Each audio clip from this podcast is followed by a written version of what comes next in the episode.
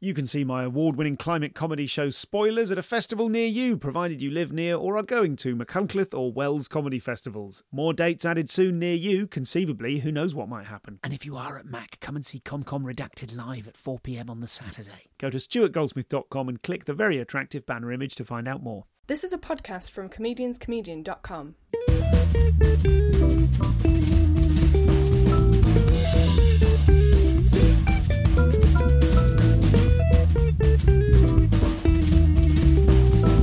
This is the Comedian's Comedian Podcast. Hello, I'm Stuart Goldsmith, and this is the penultimate New Zealand recording from the festival there earlier this year. Uh, I have an Australian act for you now. Still pretty new, as you'll hear, but offering something very different to a lot of what you'll find uh, in a club. I urge you to check him out online before or indeed after you listen to this one. A beautifully deadpan act, uh, dry as dust. This is Luke Heggie. Luke Heggie, welcome to the show. Oh, thanks for having me. We were talking last night. You were saying that you, uh, you, what was it you said? You didn't realise until you became a comedian. Yeah, I had no idea that so many of them are into things like Doctor Who, comic books, shit like this, as adults. Yeah. And shameless about it. Yeah. And, like, you know, I don't, just don't want to diss it, but it's just, to me, it's always been. I'm no child psychiatrist, of course, but um, just reeks of not enough hugs as a kid, or maybe too many. I don't know. okay. One of those the, two things. The impression Yeah, I got that it was to you, it, it felt like too many hugs. Like you're quite. Yeah, it probably is. You're Yeah, sort of a yeah. bloke, aren't you? You're. Well, yeah. Yeah. So your act. In fact, let's let's go back. Let's just describe your act for people. Is predominantly in Britain who listen to this, but all over the world, right. um, who may not have seen you. Tell us what your what your act is. Uh, my actors generally, well, this year my show's about just dickheads I've met while I was travelling. Okay. Uh, I suppose I get described as fairly dry, but um, yeah, dry, literally know, dry as sand. You're Yeah. one of the driest acts I've ever seen. Yeah, I mean, it's you know, it can border on, I suppose, ranty sarcasm, but I don't really give a shit. I'm just into it and you know, just ripping into people basically. I try to cover everyone. Yeah, fair yeah, about yeah. it, but um, yeah, that's basically it. And is Just that get stuck in. is that just what you've ended up doing because that's what you're like as a person? Yes, absolutely. You are very like your off stage. You're very like your on stage persona. Yeah, the same. I mean, I you know probably watered down a little bit so I don't get my head punched in, Yeah. but yeah, pretty much. And you're coming to comedy from what kind of a background?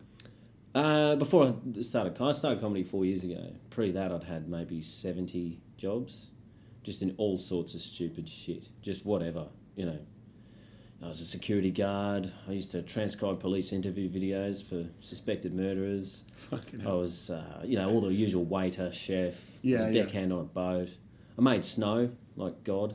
For a while. um, Okay. yeah, just also just stupid jobs, you know, just stuff. Why so many of them? 70's an incredible number. just never really settled in to any of them. Is the longest job I've ever had as a comedian. Okay. And um, I mean, I'm still working now. I still work on building sites when I'm back in Sydney. Mm-hmm. But comedian's the longest thing I've done by far, four years. Is it like a casual observer might go, oh, if you keep doing all those jobs, maybe you know, and given that you're you you speak your mind, Yeah. are you getting sacked for pissing people off? Is that the sort of Uh, background? it's happened. I won't, you know, I won't rule it out. But generally, I just move on.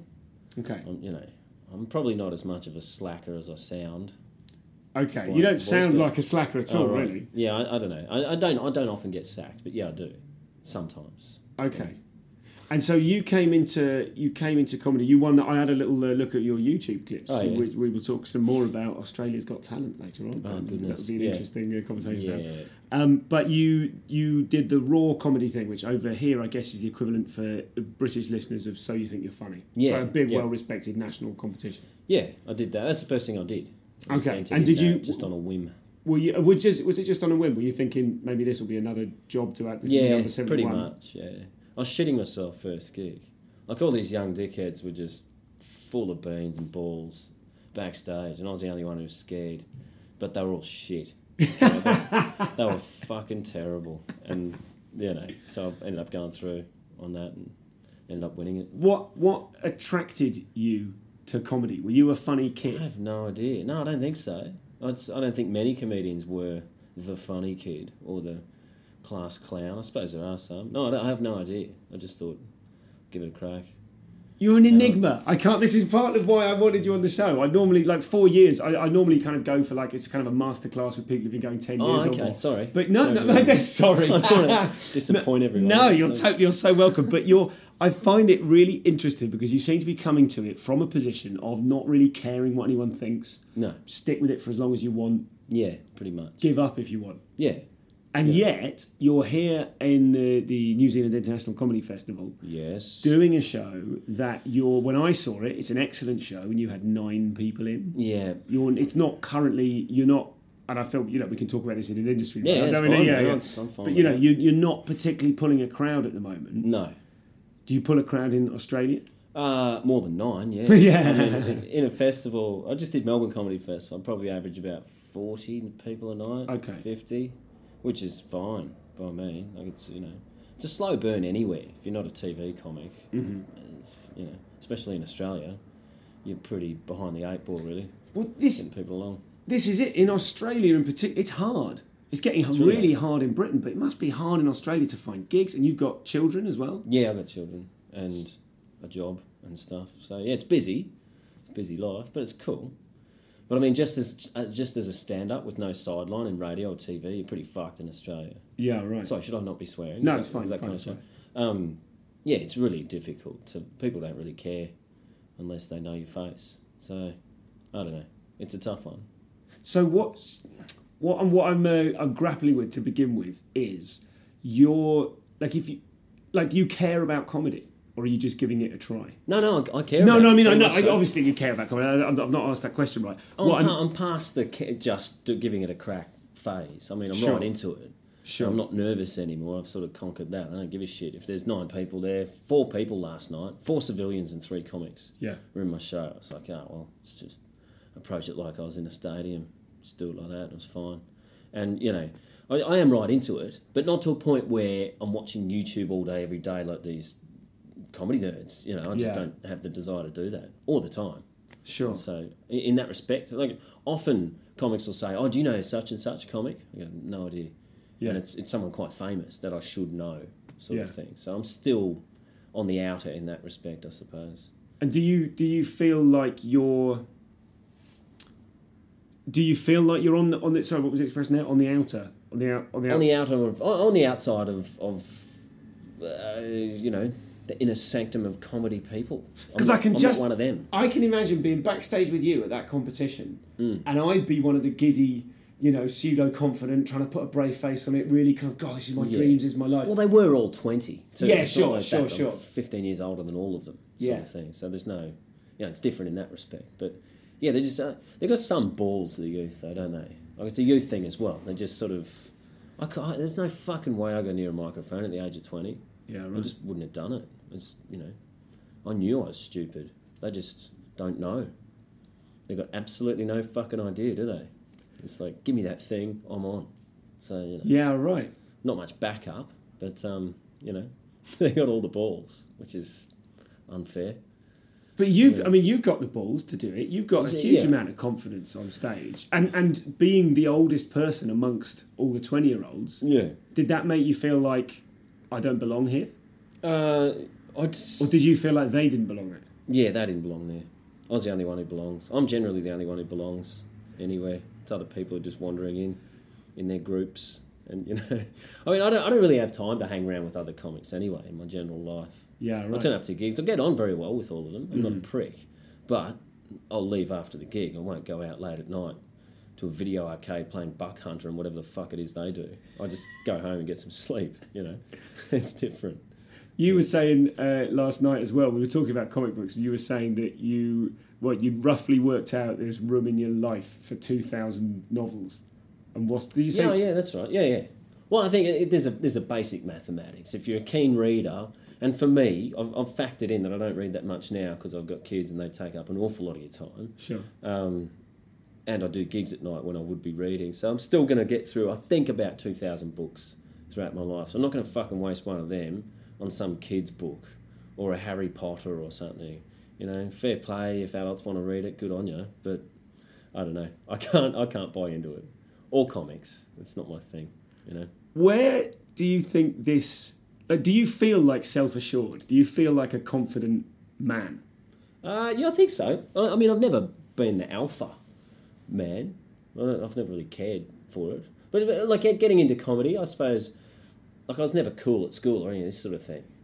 But then um, the people I'm hanging around now were even less cool than I was at school. It's that kind of people that are in this, and I like it. They're my favourite types of people. But uh, there's not a lot of, you know, manual labour, blue collar style men in comedy, Yeah. is there? There's, Sure. You know, they've all got soft hands when you shake their hands. It's those sort of people. Yeah, right. Poncy little moisturised poet hands. That they've got- There's not a lot of men, you know. Yeah. No, that's a horrible thing to say. It's Them- not. It's not at all. It's, it's absolutely accurate. I mean, part of what makes you attractive to an audience member is that you're very different. Like on that lineup last night, we did the Late Show. Yes. Carl Donnelly, the Cuban. What did I call him? I can't remember. Cuban. Prancing Cuban heeled twat. That was it. oh, oh, you know, Like with, with, with yeah. love. Uh, and then me, you know, tissue soft. Yeah. And then uh, Marcus Birdman, I think, was closing. Oh no. Um, Was he? Oh, no, he was backstage. Kerry Marks. Kerry Marks. Okay. Well, Kerry's, you know, he's Kerry's been around a bit more, but he's always been a performer. He's always been like a magician yeah. or what have you. Um, and you know, in terms of the lineup of a show, you're like a sort of working class bloke, Yeah. Yeah. and that presumably works in your favour. Yeah, it does. I mean, I've, I've always go fairly well in the lineup because of that point of difference. I mean, it, you know, when people put lineups together, they. I, I don't know so much here. I don't have much experience in New Zealand, but in Australia, they have to tick some boxes. And if you're just another middle-aged white guy, you know, you've got to have some sort of point of difference for them to think of you. And this for all goes for all bookings Sure. and all spots on TV and all little shit like that in Australia. If you if you you know you're behind the eight ball if you if you're a white man who does jokes. You know, Yeah. it's um they don't see any point of difference. Sure. And I'm not I'm not angling for a point of difference, but I suppose mine is that I'm blue collar, a well spoken blue collar man. I Yeah. don't know. You're um, how do you relate to an audience when you're on stage? One of the things I noticed is really fun to watch on uh, one of your YouTube clips. We'll get to the material in a moment, but just sort of still sort of establishing for people who haven't seen you what what sort of thing you do. One of the things I found really beguiling was on two different clips that I saw. At the end, you just walked off.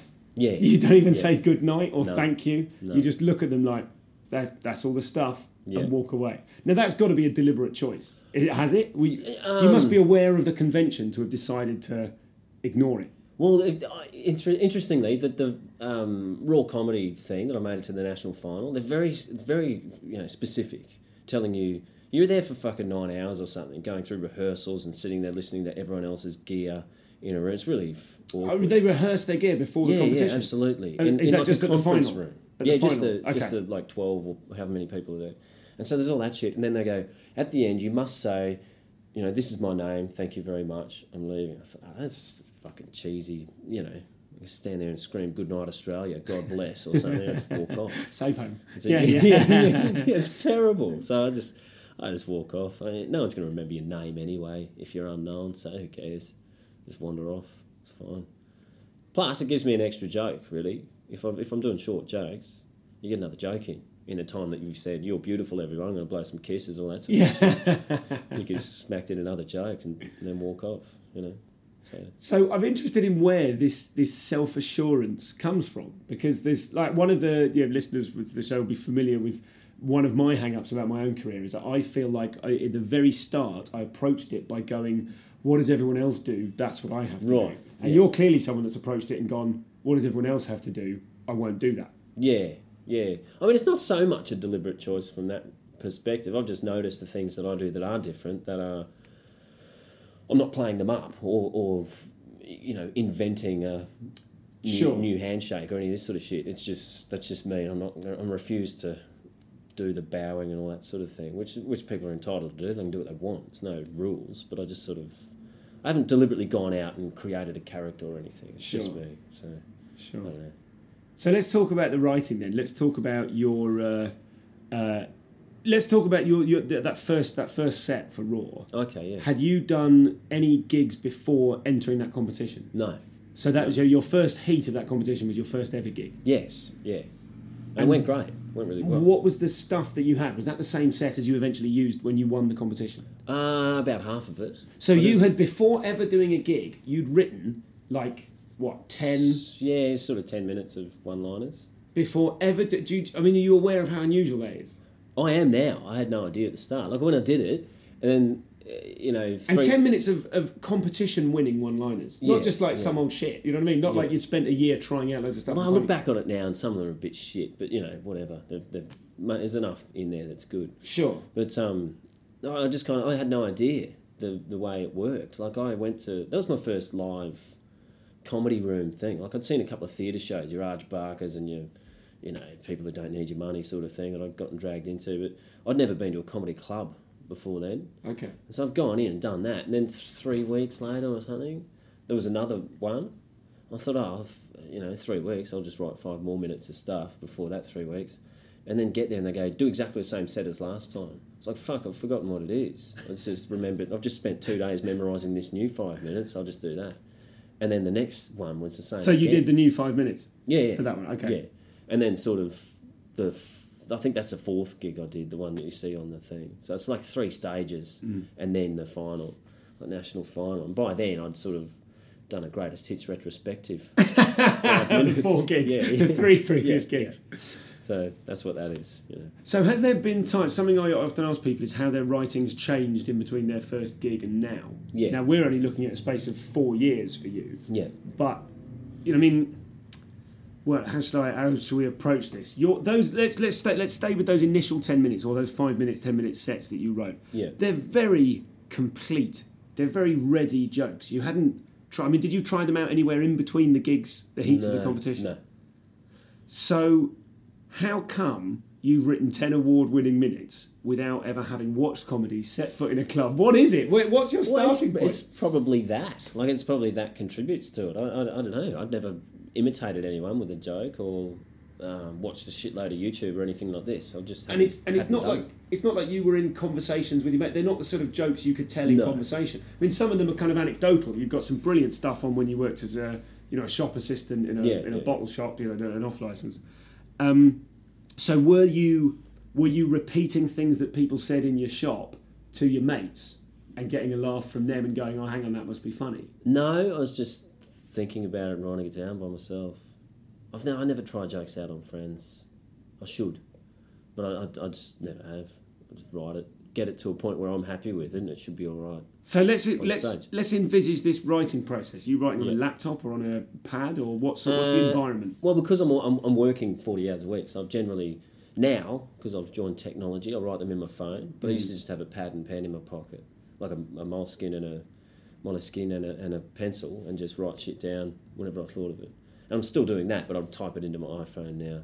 Sure. And then every few weeks I'll go through it and go, that is all shit, and one or two things are salvageable, sort of thing, and then write them down. But at the start, I just wrote out, mm, you know, some stuff. I don't know. But I have changed. I've moved away from one liners because you can't. I still like doing them, but you can't do an hour of Sure. one liners. Like you can't, you know. I don't care who you think you are. One one hour per year of quality one liners is not going to happen. Plus, people give up after twenty minutes. They don't want to listen to that shit Yeah, right. for longer than that. It's, Yeah, too, it's common too much. common problem for the one liner comedy. Yeah, Yeah. yeah, So I kind of moved away from that and mixed the two a bit. So what was what was the first joke you wrote? Can you tell me the first joke that you wrote that you thought, oh, that's a corker? Have Yeah. you got a? Was that? Yeah, I can. Yeah, go on. I used it on that on that raw thing. Um, I hate use in Scrabble. Oh yeah, that was your opening line, wasn't it? I hate yous in Scrabble. Yeah, Okay, and that's I don't that does a great job in that because you're Yeah, not coming yeah. on and simpering. I mean I haven't It's- used it since. Sure, but, sure, you sure. Know, that was it was good just to you know, everyone else is coming out and being a massive wimp, and then someone coming out and say I hate you. You know, it's it's different. You know, so it works. For people unfamiliar with the Australian accent, "use" is a sort of colloquialism for "you all." Yeah, Yeah, yeah. Otherwise, that's a, without knowing that, that's Well, a the Irish, the Irish often say use. Yeah, sure. you hear them It's Southern American so- as well, I think. Yeah, Use, yeah.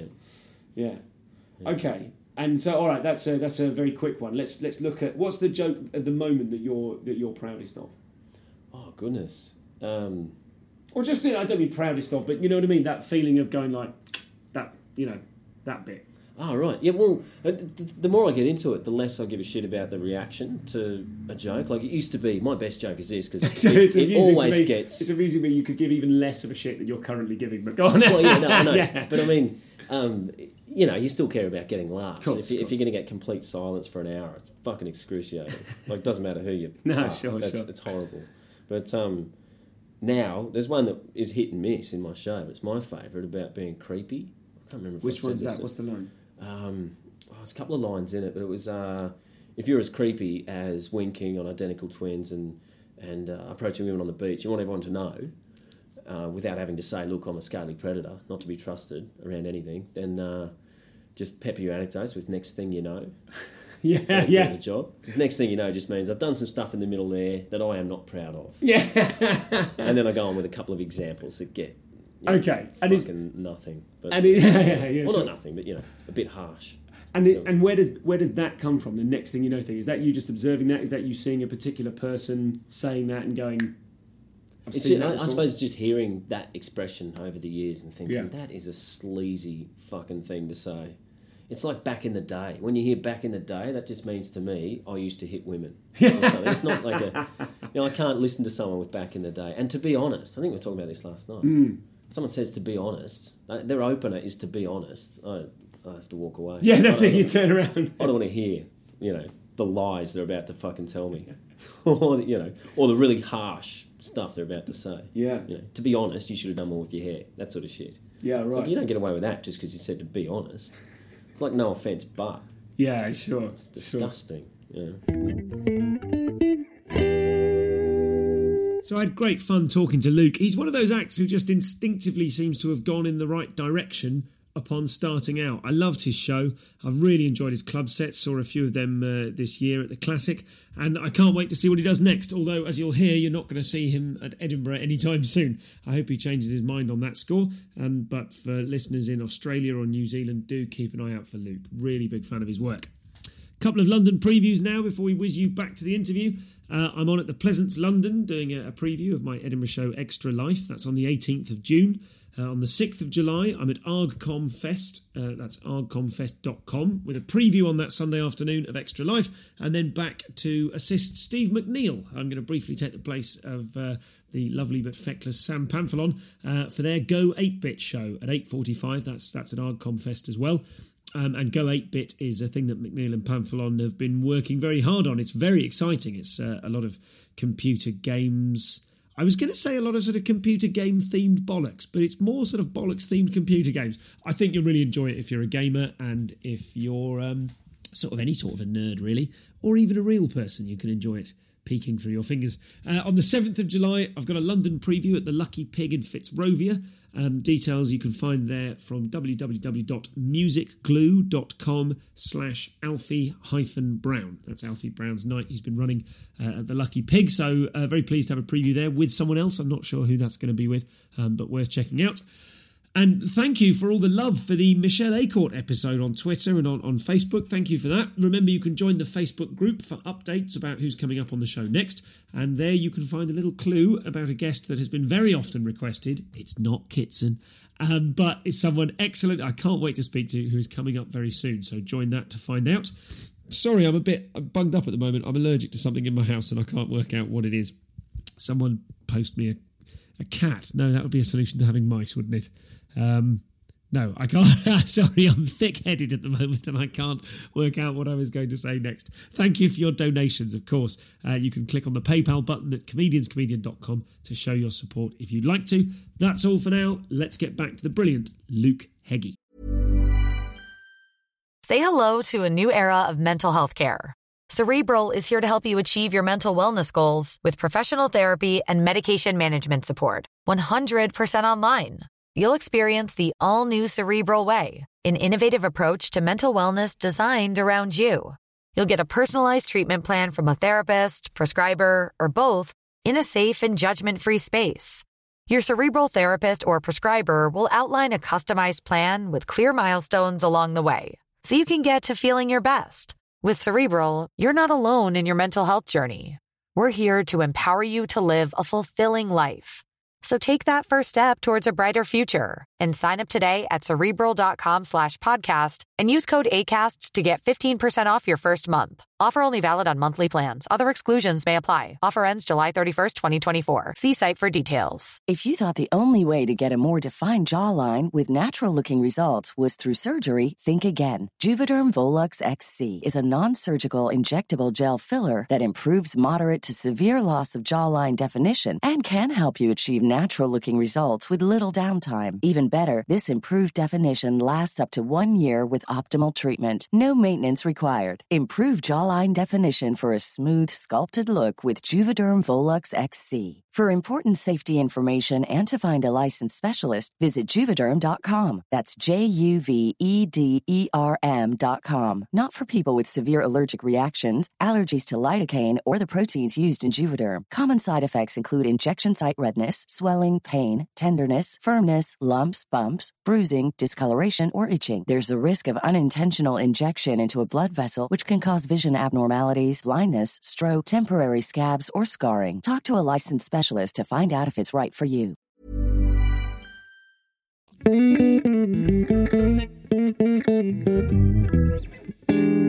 Your show at the moment, the one you're doing here, Bushwick, Yeah, is uh, a sort of a story, loosely sort of story-ish, uh, and it's a description of all the people you ran into whilst travelling. Yes, yeah. And so, what's the like when you're when you sit down to create that show?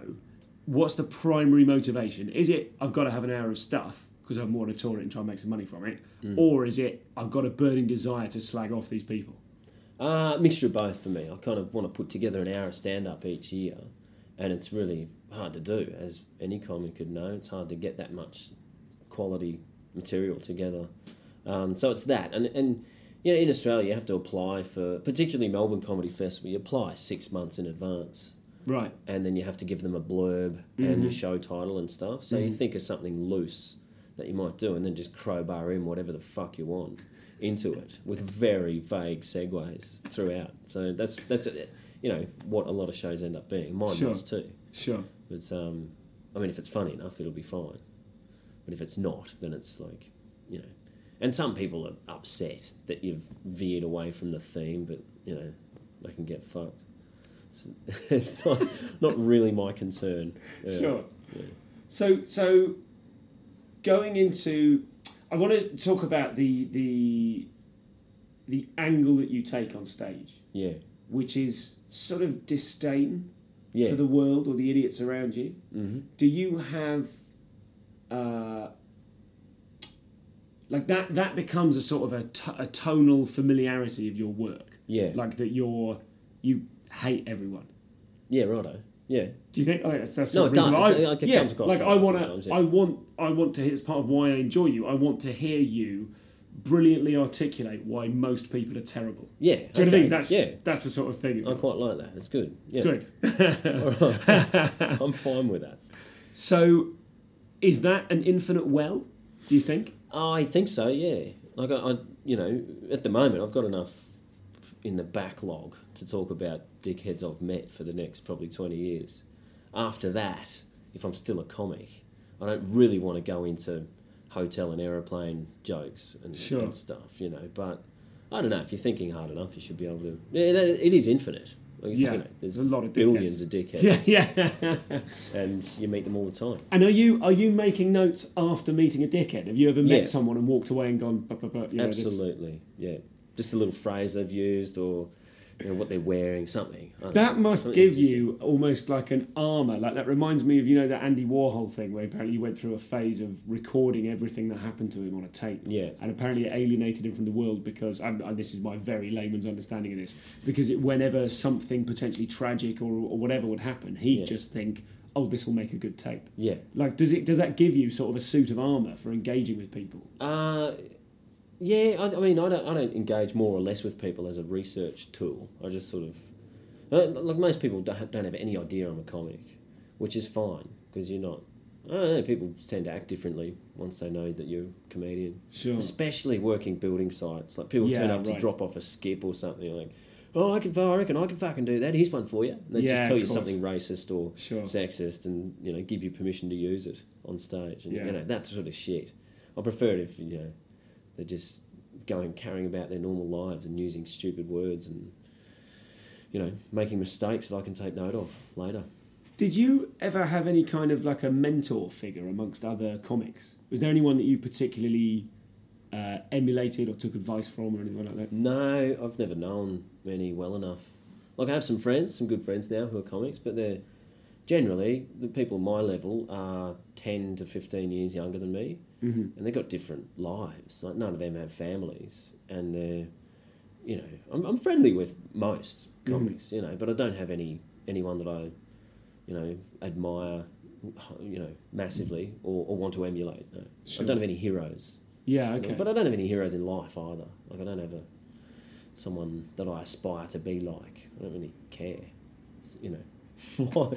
Why? I mean, that to me, like when you when you and when I see people just fawning over other, like just say I'm standing in a bar talking to a comic who's Yeah, famous, yeah. and some dickhead comes up and starts fawning over them. I can't stay there. I can't watch it because it's Sure. just it immediately puts you, well, not me, but it puts the person who's doing the admiring puts you below that person. Like you just you can speak to them as equals. Yeah. That doesn't mean you can't come up and go, you know, I loved your work. Sure, Thanks sure, very sure. much. But just the sycophant shit. That's you know, and comics themselves, like younger or, or newer comics, is you know, they are big star fuckers. These people just want to rub shoulders with people that are going to make them better or something. I don't know what the psychology is behind it, but to me, it's baffling, and I just don't give a shit about it. I, I've just remembered uh, being in the bar on Wednesday night, possibly, when that crazy accountant lady Oh. turned up and was I can't- I can't hammering everyone. Yeah, yeah. I, I very nearly spat my drink in her and your face when she said, "And what's your name?" And you Oh, just yeah. immediately, totally dry. Was I can't? Did you say it was Devon? Bevan, Bevan. Bevan. He said Bevan what? Bevan McMurkin. Bevan, Bevan McMurkin. Yeah. And uh, and she goes, I've never heard of you. And you go, I'm not a comic. And Yeah. she moves on. And I was like, oh, that was beautifully shut down. Like this, you're going to waste a single second of your life dealing with that. Do you do you do you think if you become successful, if you become famous, you're going to attract? There's going to be a lot of stuff for you to deal with that you're not going to like. I don't think so. I think I'm like even now, if I do a really good gig to a big crowd and stuff, I'm still unapproachable enough that I don't. Um, I don't I'm not going to suffer that. And I think people know that you know I'm not a show pony. I'm not doing this to be famous or anything. I don't really care for that. But um, I, I think there's ways around it. Australians are generally, this is a massive generalisation, they're generally cool enough to just let you go by your daily business. It's not like Hollywood mm. where you're getting photographed down the street and shit like this. And I don't think I'll be the kind of person who'd attract that anyway. I don't, I'm not, I'm not a, you know, singer or a model and I don't go to fancy nightclubs and surround myself with fat-titted, you know, models and shit like this. I don't, I'm not going to participate in this sort of lifestyle. So it's not going to be an mm. issue. Mm. I don't think. And what do you? You say you don't care for those aspects of comedy. What what do you get out of it? What's the what's the? I suppose I'm asking like you're you're. There are very few people in comedy who are like you. There are some, but there are Yeah. few people coming to it from that kind of blue collar, Yeah. sort of you know bloke angle. I work on a building site and then I do gags of an evening. Yes. And like a lot of people I know do comedy out of some. I mean, let's call it a desperate desire for approval. Yeah. And you Yeah. clearly are unaffected by, you know, you're not doing it in order to be approved of. No, no, I'm not. Having said that, though, I'm not an idiot. I would like very much to make a living out of comedy and give up mm. building. I'm not want to, you know, I don't want to work physically until I'm dead. You know, it's it's it's hard work, and I'd really like to be a comic. But beyond being able to make a living and support my family from being a comic, there's not much more I want out of it. Like I just want to. If I had 40 extra hours per week to create, I'd be mm. I'd be writing an awful lot more mm. and doing stuff like this and, and you know making little things and you know just it- it'd be so nice. That's what I'd want out of it. It's just more time. Mm. The the money thing. I mean, if you're good at what you do, then money will follow. But I'm not that concerned with it. I've never had any, so I don't really care for it. Yeah. And there's enough in a country like Australia. You're not going to starve to death, and your kids will be all right. You know, I'm capable of working, so I can Sure. work. You know. So, talking about the experience of actually being on stage, do you? So you said you're less nervous now. When you're, do you still like what you get out of it in terms of the pleasure of making people laugh? Do you have any other? Do you have any other ambitions other than making a crowd laugh? Like, I mean, in the moment, are you sort of? I mean, you don't strike me as someone that's hoping to change people's minds or No. make them think or make them feel anything. No. anything like that. It's getting the laughs because you enjoy getting the laughs, or it's getting the laughs because that enables you to not work on a building site. Um, oh no, I enjoy getting the laughs, obviously, and I suppose that you know, there's no one in comedy who doesn't want some sort of validation. It's very nice when people really like your gig, and you come off feeling good, and you come off feeling like you've done a good job, sort of thing. So there is that. Yeah, I do enjoy that. But uh, as far as changing people's minds, it's like having a conversation in a pub with a racist. You're not going to change their fucking mind. And and on stage, I'm not going to change someone's mind with what I'm talking about. And that's you know, you see, I see a lot of and it's very effective, populist lefty stuff being spouted on stage. And, you know, massive right wing people are not really in comedy rooms, are they? Sure. They're at home in their mansions. So it's a bit of an echo chamber thing to come out and go, round of applause for gay marriage, everyone. Yeah. f- you know, make up a fucking joke, will you? I'd, you know, it's, um, I don't know. I, I, you're not going to, probably not going to have a, the type of audience whose mind you want to change Yes. plus give a shit enough to do it. I don't know. I don't know if the people trying to do it really give a shit, or if they're just searching for a laugh as well. Hmm. No idea. What are, what other kind of things, just while we're on it, what other sort of things do you see in comedy that you despise? hate some Oh, goodness. hate some stuff for me. Well, I, I hate being told rules of it. So, i from that perspective, I don't really like to get stuck into the comedy I don't like. There's lots of comedy I don't like, but I'm friends with some of these people who do it, and they can do what the fuck they want. And if it works, good on them. Like I, I, I don't like the the backstage sniping sometimes of of um, oh fuck him again. He's going to do that song, and everyone will love him for it. Yeah, good on him. Fine, you know, let it go. It's not my cup of tea. Sometimes this sort of stuff, but I, so I, I don't like the rules being thrust upon you and the purists telling you what you should and shouldn't do. I don't like that. Um, but as far as performing goes, I, you know, people can do what they want. I got my, I reserve my right to not listen or not watch it or walk out or whatever. So I don't know. I, I, I'm loath to diss people's styles of comedy. Mm, mm.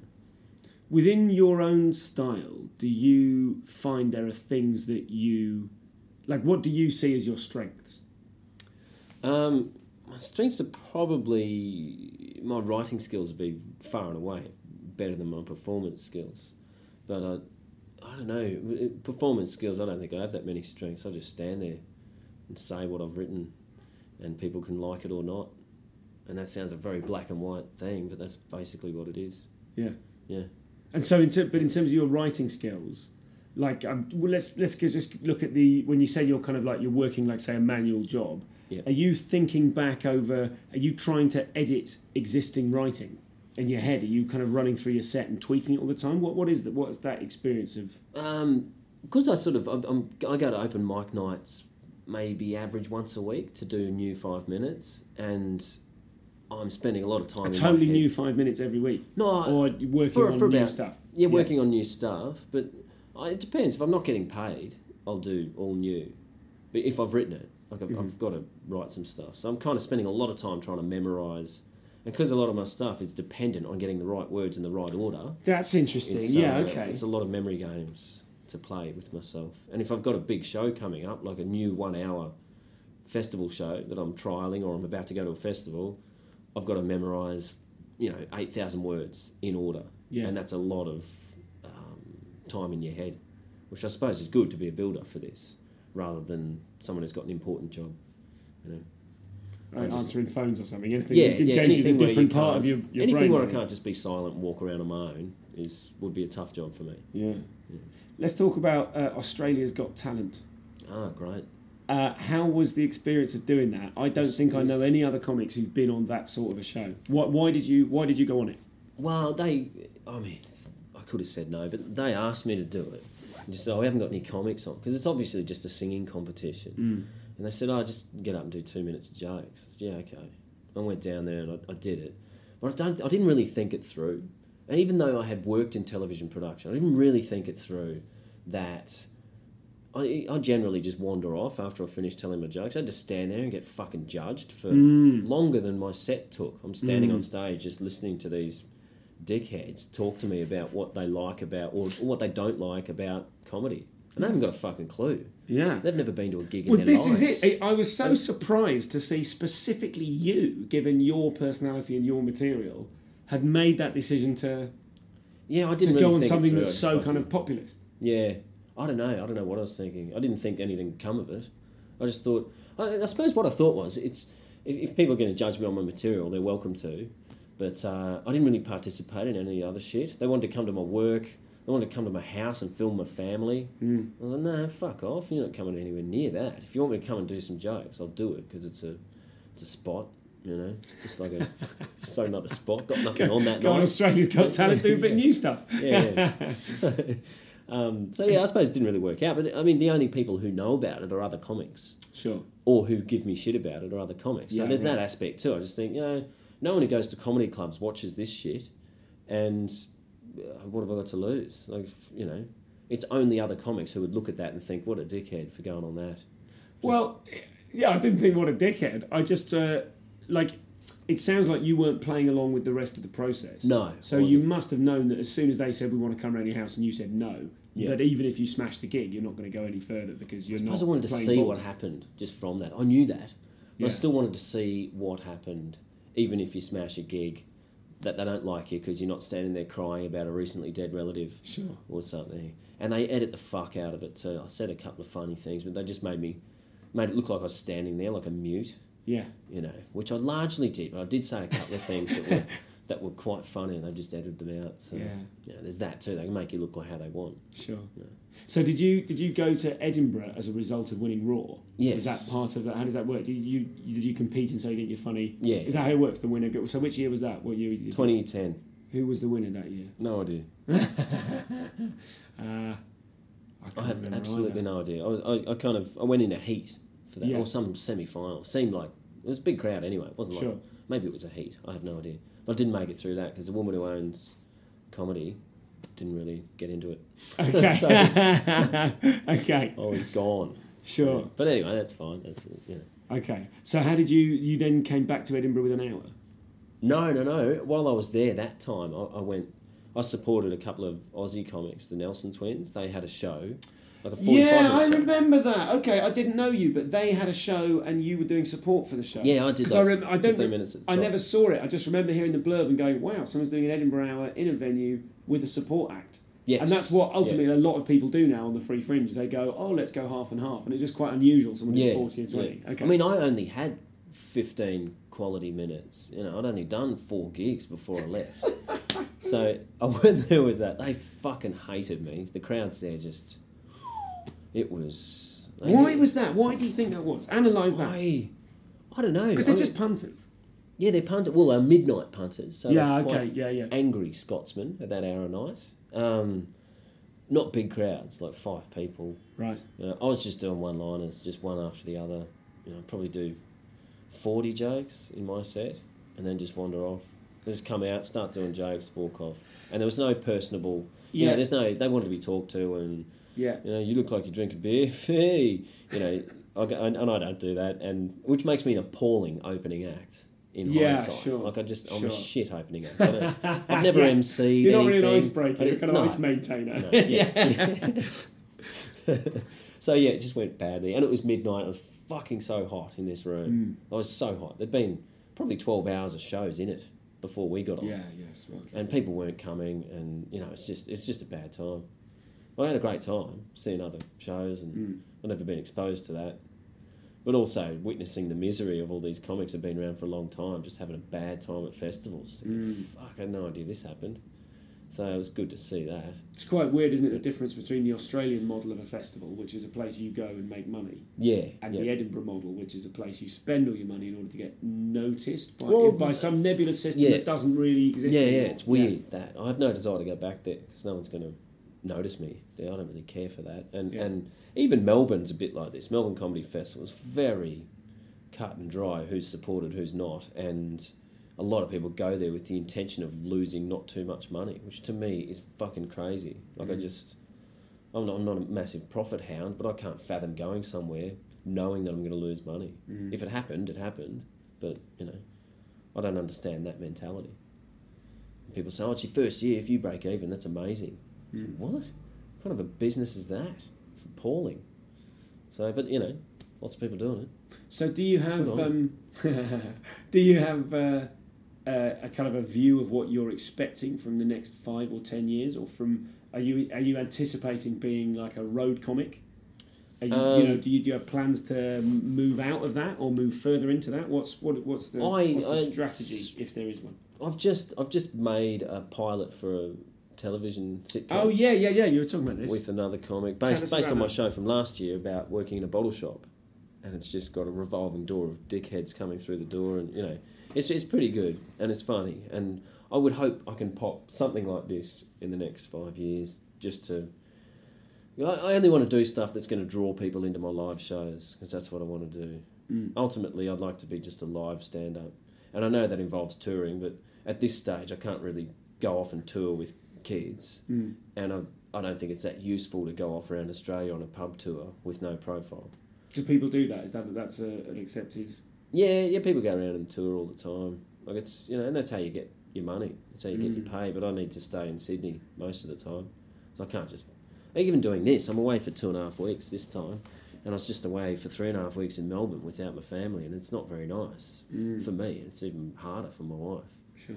obviously she's you know doing all the work so i don't want to be doing that with no hint of success forever i've got to change that as soon as i can really but um, unfortunately the only way to do that in australia is to get your stupid mug on television Yeah. so I, Do you do you put any stock in the kind of like social media and marketing yourself, and do you involve yourself with that part of it? Are you trying to accrue an audience in that kind of way, or is it? I, it's one of those things I haven't focused on, and I think it's pretty saturated. This, and Sure. I know it's a it's a long, slow burn, like anything, to build a social media fan base, and that's great that you see YouTube kids doing this, you know, the stupid little videos and stuff to build an audience. But I, It's I've crazy never- that as a as a as a late thirties comic myself, Hmm. seeing people doing you know seeing incredibly fresh faced twenty year old comics being genuinely entertaining and innovative and original and stuff. Yeah. You do kind of go, oh oh wow, that's all completely different, isn't it? Look what, Yeah. look what they're busy doing while I'm Yeah, hacking and they get they get big drugs. crowds to their live audience too, Yeah, right. as a result of this. So yes, Yeah. it does work, but it's not. I, I find in that situation, I think, oh, I, I,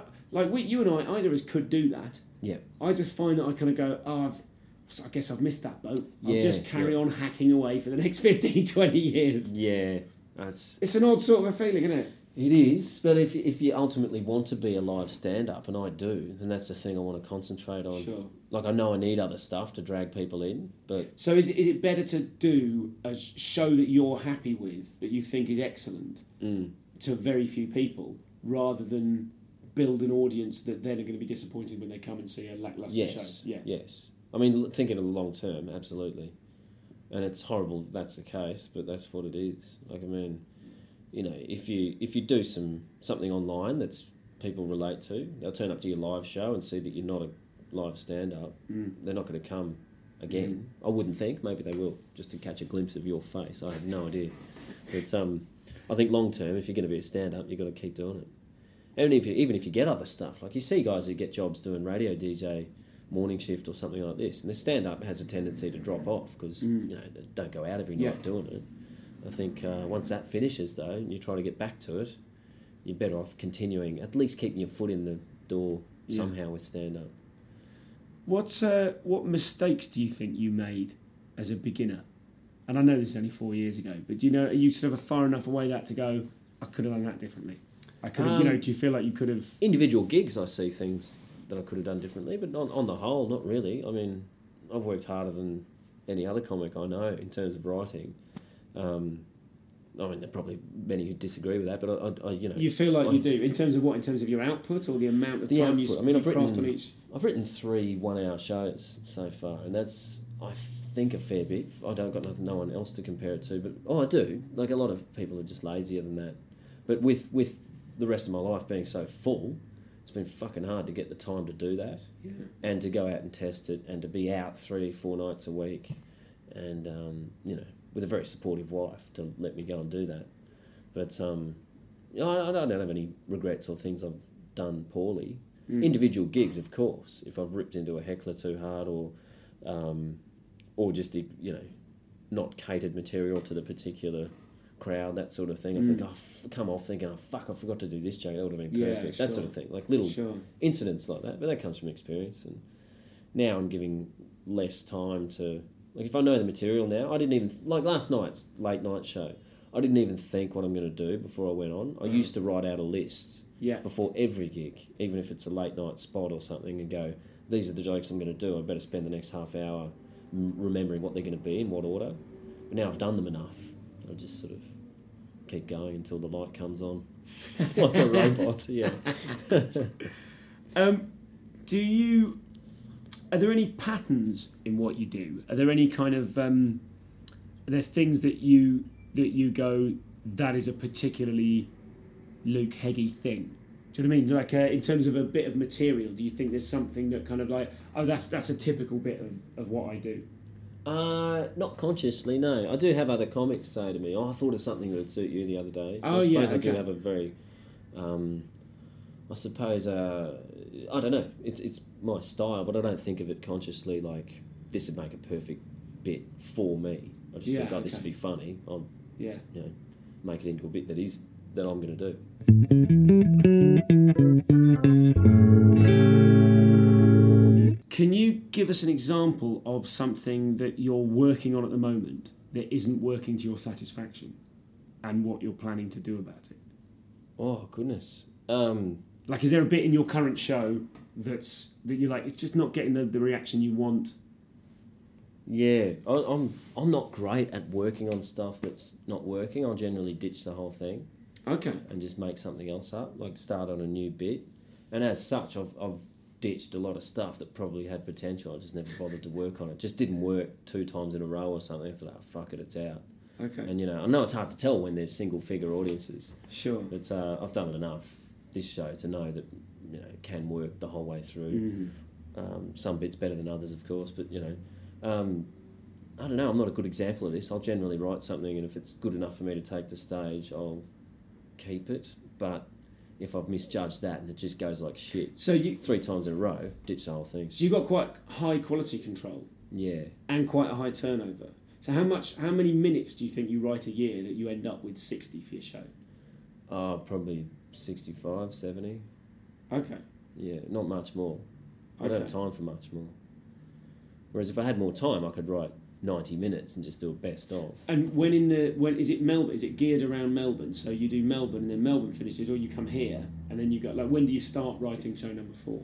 Um, well, I, I s- tend to start a bit late. I, I, the last couple of years, I, I'm going to start now, pretty much, for next festival season, which kicks off maybe January with Perth Fringe or something like this. The, the mm. last two years, I've waited, well, not waited, I've just been busy enough till September to do it. And also, the current show, it takes time for a show to get good. And, you know, it can take six, eight months for a joke or a segment to become Yeah. you know, a, a bankable closer, for example. Yeah, so I'm still yeah. using this stuff all the way through till till the end of the year, Okay. and then I've you know. And then do you jettison all of this from your what's your your quality control of your club set? Is it like you're writing a new hour every year, but your club set is just the best of anything goes at any time? Yeah, pretty much. I d Club set's the best of the last two years. I don't really do anything from three years ago. Okay. And then this year, I would like to get sort of. I think of most of the of the shows I've written so far, about thirty minutes is club worthy out of an hour. So from that, you're just doing twenty minutes of that show for the next year. So are there, is there are there bits of your hour shows that you'd never do in clubs? Yes, absolutely. And what's the what's the what because they're not because they're not what enough? Um, they're not funny enough in isolation. Okay. Like, they're good and part of my story or part of what I'm trying to do, but they're not. I suppose. I mean, if I worked on them, they probably could be, but I don't work on them enough to set up from point zero to get this bit about old people to be funny for a club set. Gotcha. Okay. So I'm just sort of leave it as the show part. You've got your teeth right into it. From Yeah. from never having you never dreamt about being a, a comedian as a kid or anything like that. No. You sort of discovered it and gone, oh fucking hell, this this might be it. Is there is there a sense that oh god, I found my thing? Uh, yeah, a little bit. but I'm also realistic enough to know that there's a high failure rate, and I'm. This is this is not you know you go after your dreams speech that I'll be giving to my kids or anything, but you know, there's there's and there's so many fucking mentals doing comedy who, you know, and and some need to be told to stop, and I don't want to be one of those. Like I really don't want to get to a stage where people are thinking, oh fuck, he's still going, sort of thing. So. Um, I'm realistic enough to know that I'm I'm a lot older than other people. I'm not a pretty young, you know, TV host type person, which is what Australians want. Um, I I would love to be a comic until I stop working, or you know, until I'm probably dead. I don't know. It's not the sort of thing you need to stop doing. It's not like you're lifting heavy stuff, but um, yeah, I suppose it's, it's it is the first thing I've found that I think I could do this forever, and be very happy doing it. It's great. That'll do us. Thanks, man. That was Luke. Thank you so much to him for coming along. I really enjoyed how forthright he is. I wish I could cultivate that kind of certainty, you know, that sort of quiet confidence. His act is fantastic. Do seek him out online or wherever you can find him. Uh, a quick plug for Audible. Do me a favour, let me know if you're using or if you use this Audible thing. I don't want to keep taking up your time with it if no one's taking advantage of it. I understand that some of you are, but I've not really looked to see. Remember, the web address is audible.co.uk slash cc for Comedians Comedian, and you can sign up there for a free trial through that address. That also gives me a little kickback towards the show. How little? I suppose I should find out at some point. Uh, I know a few, I checked a few months ago and some people had used it. That's great. Um, but uh, let me know if you've used that. You can email me info at comedianscomedian.com or tweet me at comcompod. Thanks as well to those of you who've been listening on British Airways. Uh, every so often I get a little tweet from someone who's caught the show on a BA flight and it makes me feel very patriotic. So thanks to you. Uh, cracking show coming up next week. Uh, do get in touch if you'd like to share the show with a friend, and do keep your merch ideas coming in. We've had some very funny T-shirt ideas uh, and uh, and some other bits and bobs of merch suggestions. I will compile a top five for next week. Tweet them at ComCompod with a hashtag merch, and uh, I'll have a little look at those. This show was co-produced by the brilliant Nathan Wood. I'm Stuart Goldsmith. I'll speak to you next week.